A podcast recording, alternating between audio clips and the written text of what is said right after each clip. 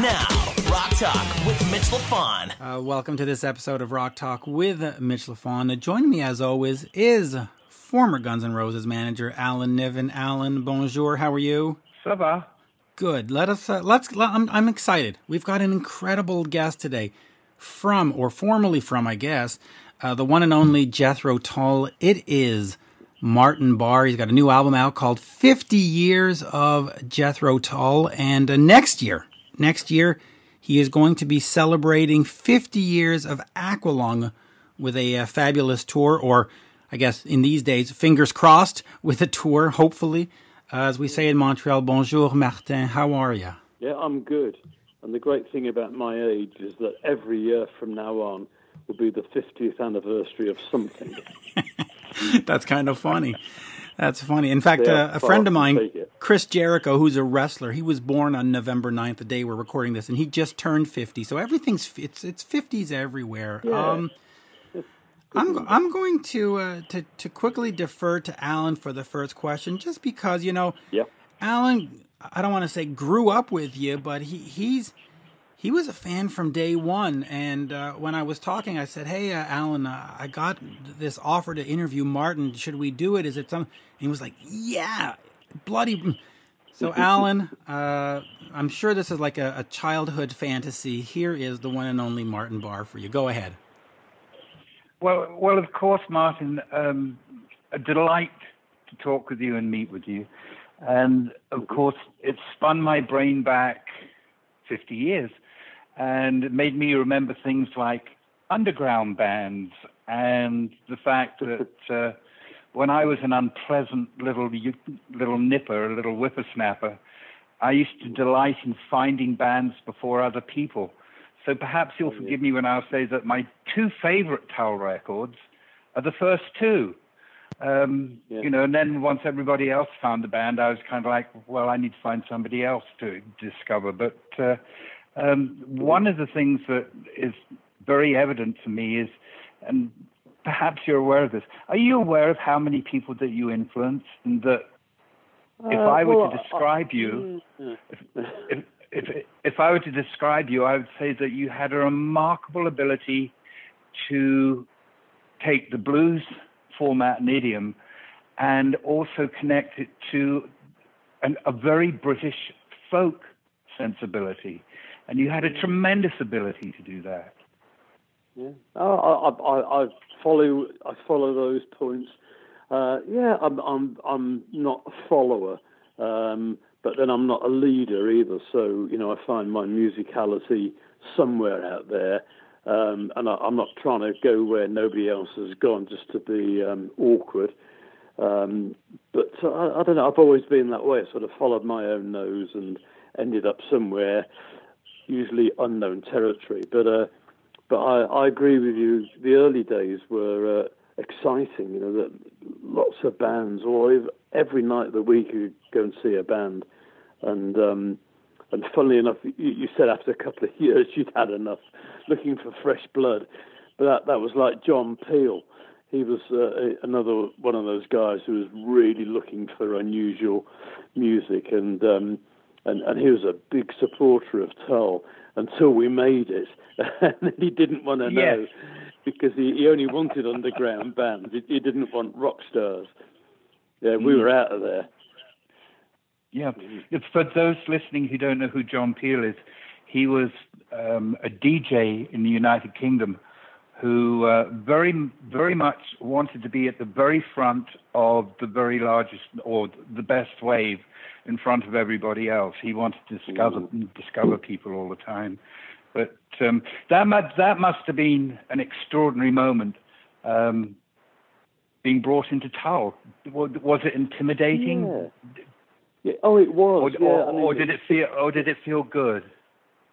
Well, both, because uh, Tull in '68 were the sort of uh, emerging band in, in the English rock scene, for want of a better expression, and and everybody uh, was in awe of them. That, that, they were just different, and uh, and particularly from a guitar playing point of view, Mick Abrahams was one of the best players around, and and, and when he left, everybody wanted his job, um, including me.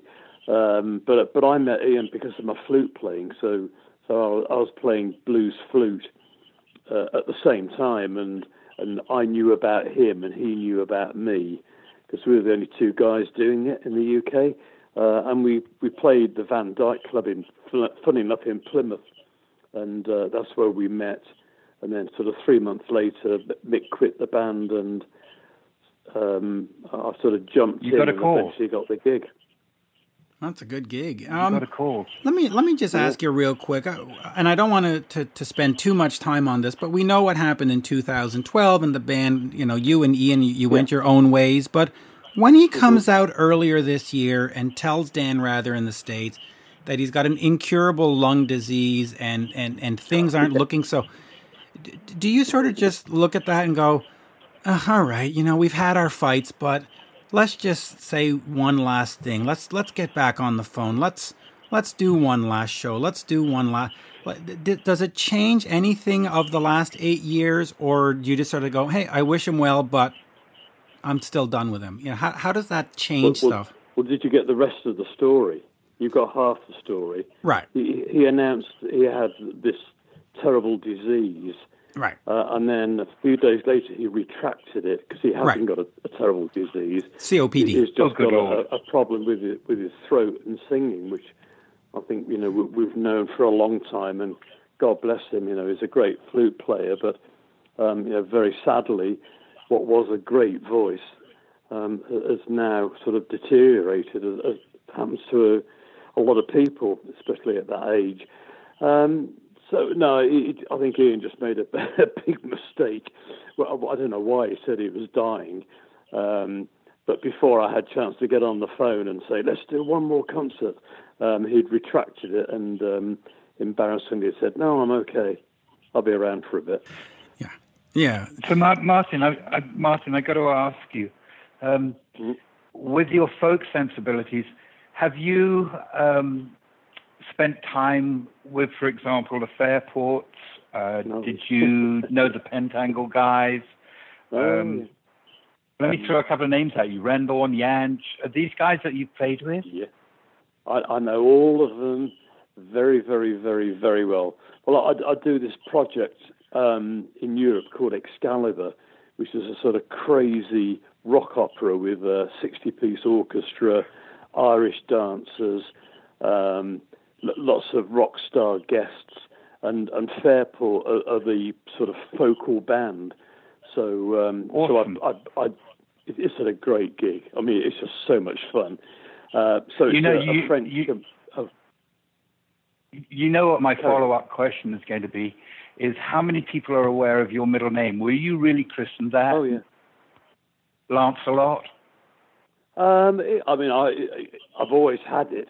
Uh, and I didn't advertise it, but, but Ian thought it was quirky, and uh, as soon as he knew of it, he he used it to my annoyance at first. But now, you know, it's just my name, it's, and it's my son's name, it's my dad's name, or it was my dad's name. Wow. It, it's a family name, and, and our family uh, go back to uh, Paris because my granddad was French and um, was a violinist in an orchestra. So yeah, so you know, it's it's the, the French side of the family is important. Well, no one, no wonder you're doing a thing called Excalibur Yeah, well, it's a French composer. With the And French composer. with a French is- composer. He's uh, very, very French. Lots of kisses and hugs, and it's very all very emotional. But it's uh, yeah, but the Jacqui McShee and Gerry Conway. I mean, I, I know all of those people so well, and I, I met John Renbourn, the, the, all of them, and um, not because we were of, of that genre at the time, but they're just nice people on the road and got on well. Dave Pegg joined the band at some point, you know, later down the line, and, and he brought Right. all those influences into the music. So you must have played their their Cropredy uh, festival. I played it a few times. yeah. Yeah, I would Quite figure. Yeah. Let me just quickly ask you about the, the new album the, that celebrates 50 years of, of Jethro Tull. Uh, talk to me a little bit about uh, putting together that set list, and sir, how do you sort of decide which ones go in and which ones speak uh, to the fans most? Uh, how was sort of the album put together? Um, well, I, in 2011, Ian finished with Jethro Tull, mm-hmm. so I sort of started from zero, and, and I gave it a lot of thought, and um, slowly built up my band, and, and and I started talking to the fans, you know, listening, talking, uh, figuring out what what they liked, what they didn't like, what they missed, and they hadn't heard for years. So I've, I put a very um, tight and meaningful historical set together with my own music and Tull's music, and so a lot of it from from that line of thought, and they're just songs from the, the earlier albums, which are much more guitar riffy. You know, they're all sort of centered around the guitar more than anything. So they it suits me to do those, and and they're they're great songs. They we we change them a bit, we update them, we make them fresh and more powerful. And I've got a great band uh, and a great drummer. The, the drummer's a, like a rock and roll animal, and he just uh, makes everything come alive. So it, it's it's an easy choice. There's so much to choose. Uh, such, such a huge catalogue. So part of it is what I knew worked on stage. Some of the things I knew fans really wanted to hear, and then the rest is just songs that are that are, are my favourites. Uh, just before just before we got on the call today, I was speaking with Joe Bonamassa, not an interview, but the guitarist, and and I said, "Hey, Martin's going to call me in 15 minutes," and he was like, mm-hmm. "Oh." He is one of my favorites. Please tell him hello and tell him how much he has meant to me. Um, what does that mean to you when not only just a fan, but somebody of Joe's pedigree says, this guy, Martin, is one of the best. He, how does that affect you? Uh, it, it, doesn't affect me musically because I, will never have such a high opinion of myself, which is why you know every day I, I get in the studio and practice. But now I, I know Joe from when he was Tull support band, and, and every night on this long US tour, I got up on stage with him and played uh, New Day yesterday. So you know we became friends, and and I knew then he, he was a great player, and he, and he just was going to get better and better. I'm I'm really happy for him. You know he, he's worked really hard at what he does. Um, he's, he's, he's a true gigging touring musician. Uh, you know he, he he works his balls off and, and, and you can hear it in his music. He's, he's really found a place in guitar music that that's that uh, has reached the pinnacle. You know, he's made it his, and, and that's not easy to do. It it really he has a tre- he has a tre- he has a tremendous feel in his playing. Yeah, and uh, yeah, and and, and, and you know, melody. Yeah. Yes, yeah, and that's well, well, the uh, great guitar players, a are, are, great rhythm players like Jeff Beck. Um, is such a great rhythm player, and if you if you analyse his playing, it's so precise. no, no, no matter how many notes he plays, that they're just exactly in the right place. Uh, Ritchie Blackmore's another great timekeeper, but you know it's, it's where your right hand is the drums um, you, are a sort of self-contained entity where you, you, the rhythm's built in, and and it, like all the great blues players, Stevie Ray, um, Albert King, Freddie King, B.B. King, it, it was all the, feel of, of, where to put these notes in the bar, and and it's not easy.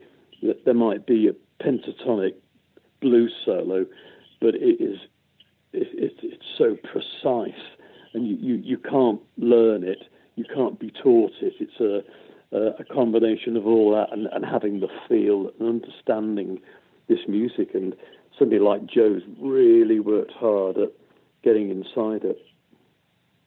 Who who really uh, lit a fire for you listening to? Um, I, I, get a I get a sense, Martin, that uh, you might you might have been exposed to some jazz guitarists at an early age. Is that true?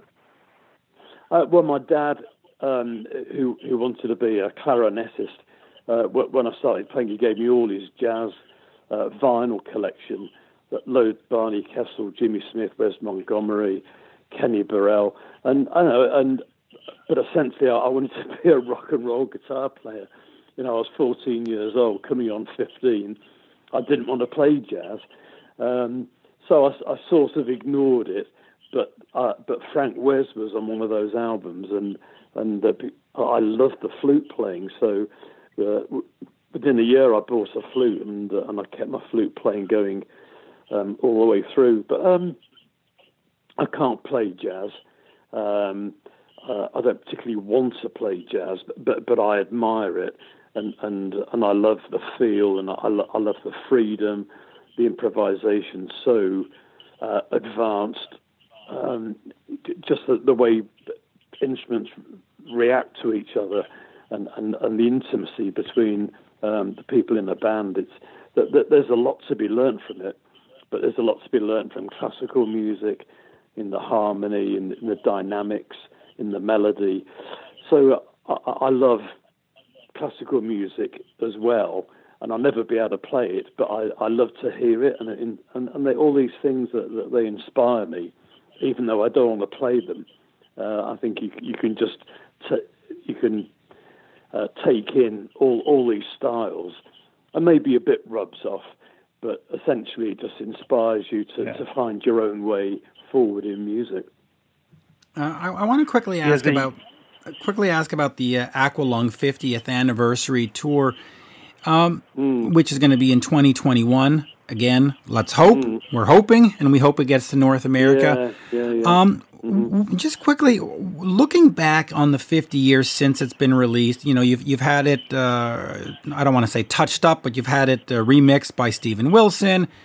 Uh, you know, mm. uh, magazine after magazine has declared it, you know, top 10, top 100, top 2, mm-hmm. you know, album of a lifetime. What was that album for you? And, and when you look back on 50 years, do you think, oh man, we, there's so many things we should have fixed on it? Or is just like, nope, that's a masterpiece and a masterpiece is a man. How do you look back 50 years on Aqualung? Uh, well, well, it, it's it's a a, time in history, and it's like black and white movies. And, and I've been, you know, in lockdown, they've been showing some sort of old uh, Grace Kelly and Frank Sinatra, um, Gene Kelly, some of these old black and white movies. And, and you know, the the the some things, elements of them are incredible at the dancing, but the, the quality of the filming and the quality of some of the acting is, is really awful. But but you know, it's it's a time capsule, and and you can't change it. You don't want to you don't want to colour the movie. You don't want to dub over the acting. It, it, it's it, was um, a, a piece of art in in a one one particular time and has to stay there. So um, certainly there's warts on, on everything, but they, they don't need fixing because um, it, it's what made the early 70s that way. It was naive. People were learning how to play, learning how to record and play better, get better tones on their instruments, playing tune a bit better. I mean, it, it was um, a, time of discovery. So it's a it's a time capsule, and um, I, and I look back on it as that. So I'm I'm, you know, I'm proud that I was there and, and, and, was able to partake in the early 70s and the late 60s. But, but essentially, I, I don't. Uh, I'm not sort of sitting on the on the glory of it because I just think you know we've all moved on and, and we had to, you know, and we still are. But but I, you know I, I I have great loyalty to the history of the band and and and I feel like I'm flying some sort of flag to keep that music alive and, and take it forward. Oh, absolutely, Martin. I'm going to Martin. I'm going to slightly disagree with you, if I may be so bold. um, and I'll tell you why. Um, being a little bit of an old dog myself now, mm. um, I definitely have had it um, deeply set in my bones that good playing or inspired playing it's not a time capsule. It's actually timeless. And I think Yeah. your playing on Aqualung qualifies as being timeless and that it speaks now as well as it spoke the day you played it. Well, that's very, very, very nice of you to say so. Uh, No, it's not my place to have an opinion like that, but but that's a very nice thing to say. Thank you very much. But I mean, I, I think that about Hendrix. You know, I can I can listen to Purple Haze, and and knowing even now as we do that it was a demo, it wasn't even the real thing, and it's phenomenal. You know, it's it, it's perfect, uh, and, it is forever. Um, all of his music is just so uh, timeless. Uh, but I, I can quantize that because I'm I'm, I'm outside of it. Uh, I'm I'm just a, another punter, uh, another music listener, and and I, and I can make a, a sort of valid opinion. But yeah, so, so I, I know it exists, and the same with the Stones music and the Beatles and um, every blues artist. Um, it, it, it's all uh, Neil Young. I mean, I could go on and on and on about things that I love, uh, and, and they are from 30, 40, 50, 60 years ago, and, and they're still great. I listen to them now, but the exact version, and, and they're just still wonderful. Oh, they really are. I, I want to ask you uh, one thing coming from the uh, Metallica fan perspective.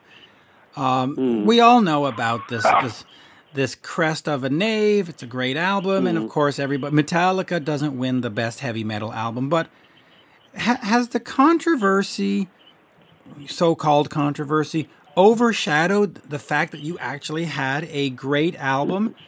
And you know, we've all heard Lars Ulrich talk about it, and we've heard you know Kirk Hammett talk about it. But how do you hmm. look back on this? Because at the end of the day, you know, you had a great album. Uh, you, you, Yeah. you- um, how do you Oh, yeah, sort of it see the it whole situation? Well, it wasn't a, a controversy in, in in my household. uh, the, the let's put it that way. Uh, and I'm looking at my Grammy right now. There, it's up on the top shelf in my studio. Please, please take a it's there picture and send it over. But go ahead. Well, it's there that so, so that, that people who come here to, to work for me uh, look look and look at it and uh, and it pisses them off. Uh, and I'm like, yep, that's a Grammy. It's mine, and I earned it. I don't say it, Oh. but I think it. Oh, And uh, oh, you I- definitely I- earned it, Martin. You earned it, and I'll, Well- and I'll tell you something else that you may not be aware of. But I had, I had two nominations at the same time in the same category. Oh wow! Oh, Yeah. wa- was uh, was Guns N' Yeah. Roses uh, up that year too and Great White. They were both up that year. for for best hard rock metal uh, thing of '89? Yep. Oh, Yep. so so Martin Yeah, beat and- you too. That's awesome. Oh, he beat me like a rented mule. Yeah, well, yeah, yeah. But look, yeah, we're all winners. But uh, I, I mean, I wish that but my one regret is I wasn't there, and, and the record company uh, said you're not going to win it. We got nominated, and, and I'm over the moon. I go, wow, I've got a bit of paper that says I'm nominated, and but that was the end of it because the record company say that you're definitely not going to win. It's Metallica's award. Everybody's saying it. they're playing there. They're going to play live. All their fans are there. Um, we're not. Even, we're not going to fly you out for it. And so I, I'm at home and it's midnight, about to go to bed, and I get a phone call saying, "Oh, yeah, you've won a Grammy." I'm like, "Oh, oh." it, it, it was just, uh, but uh, we come across as being rude because we weren't there to receive it, and and that's the that's the bad thing. But the only negative thing about it is that, uh, and I would have loved the the um, the occasion, uh, and and if I ever get a chance of doing something like that again, I don't know. Just But, go, uh, just go I- for I'm posterity. No, but the the, the one thing that I find uh, r- uh, regretful in in the controversy, wh- whether or not Metallica deserved to, that's a whole other debate. But fans have talked about it as if Jethro Tull didn't deserve it and didn't deserve it. Like the- the album wasn't good enough, and it's like no. The album had his, has its merits. It's a good album. It's a strong album. You know, Jumpstart, Steel Monkey, all you know, so yes, talk about whether Metallica des- deserves to win. Go ahead, but don't say Jethro Tull's album is no good or and and that's what bothers me is that for some reason, because you won anyway. Uh, but that that must have been a Yeah, sweet I mean- moment for you.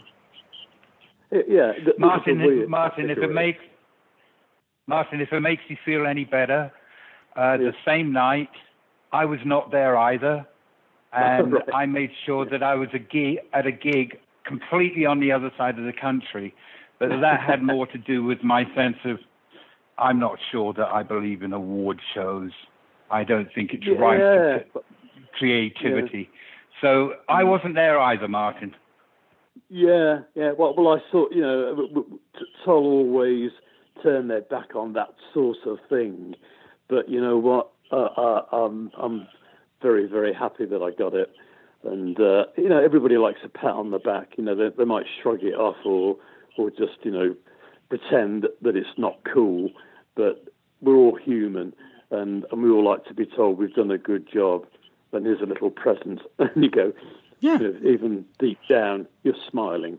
It's a it's a it's a great job, and and quite frankly, the, the the best part would have been if Jethro Tull had invited Metallica to open for them on the next North American tour. I thought that that would have been hilarious. You know, Yeah, that well, that would have been brilliant. It would- Yeah, it would have been I- I- perfect. I'd have, I'd have done it without a doubt. Well, hey, when the uh, when the uh, 50th anniversary comes up in uh, 2026 or something, maybe you can uh, convince the Metallica boys to come up with you and, and do something, or 2027. Anyway, it's down the road, but uh, I know we're going to run out of time. Alan, um, a couple more questions, and then I guess we're going to have to go. So, Alan, up to you. Oh, um, is is the the tour is coming to America, right, Martin? You're going to get over here and tour it here. Um, well, we've got a backlog. I think we've got about four US tours that, that, that we haven't done, and, and they get they kept they keep being put back. Uh, Twenty one, uh, and, and the last conversation I had with the people in, over there in America uh, are, are talking about twenty two. You know, the, the the fact that we don't think theatre gigs, that the sort of you know large theatre shows that we do, uh, will be viable until 2022, um, maybe earlier. But you know, and and we- we're just stockpiling all these tours. We've got one for Australia, one for South America. We've got a huge European tour, a UK tour. Uh, Italy, um, it's crazy, but um, and, and we're out of work, and it's a disaster. Um, but at some point, when it starts again, I, I'm going to be working 365 days that year, and that's going to be amazing. It's it's gonna it's gonna be terrific, and uh, I'll finish with this just real quick. Uh, we are doing Aqualung 50th. Th- uh, Thick as a Brick comes up in 2022. Uh, d- Do you want to start to do those where you start celebrating the album's 50th anniversaries? Because I don't know if you want to do every album, but certainly Aqualung and Thick as a Brick are, are both deserving of that kind of treatment. Yeah, well, I, I think the answer is probably not because uh, I, I've got a lot of my, my own solo albums, and they're sort of taking second place at the moment, and uh, I want to get b- back on the road playing a lot of that music.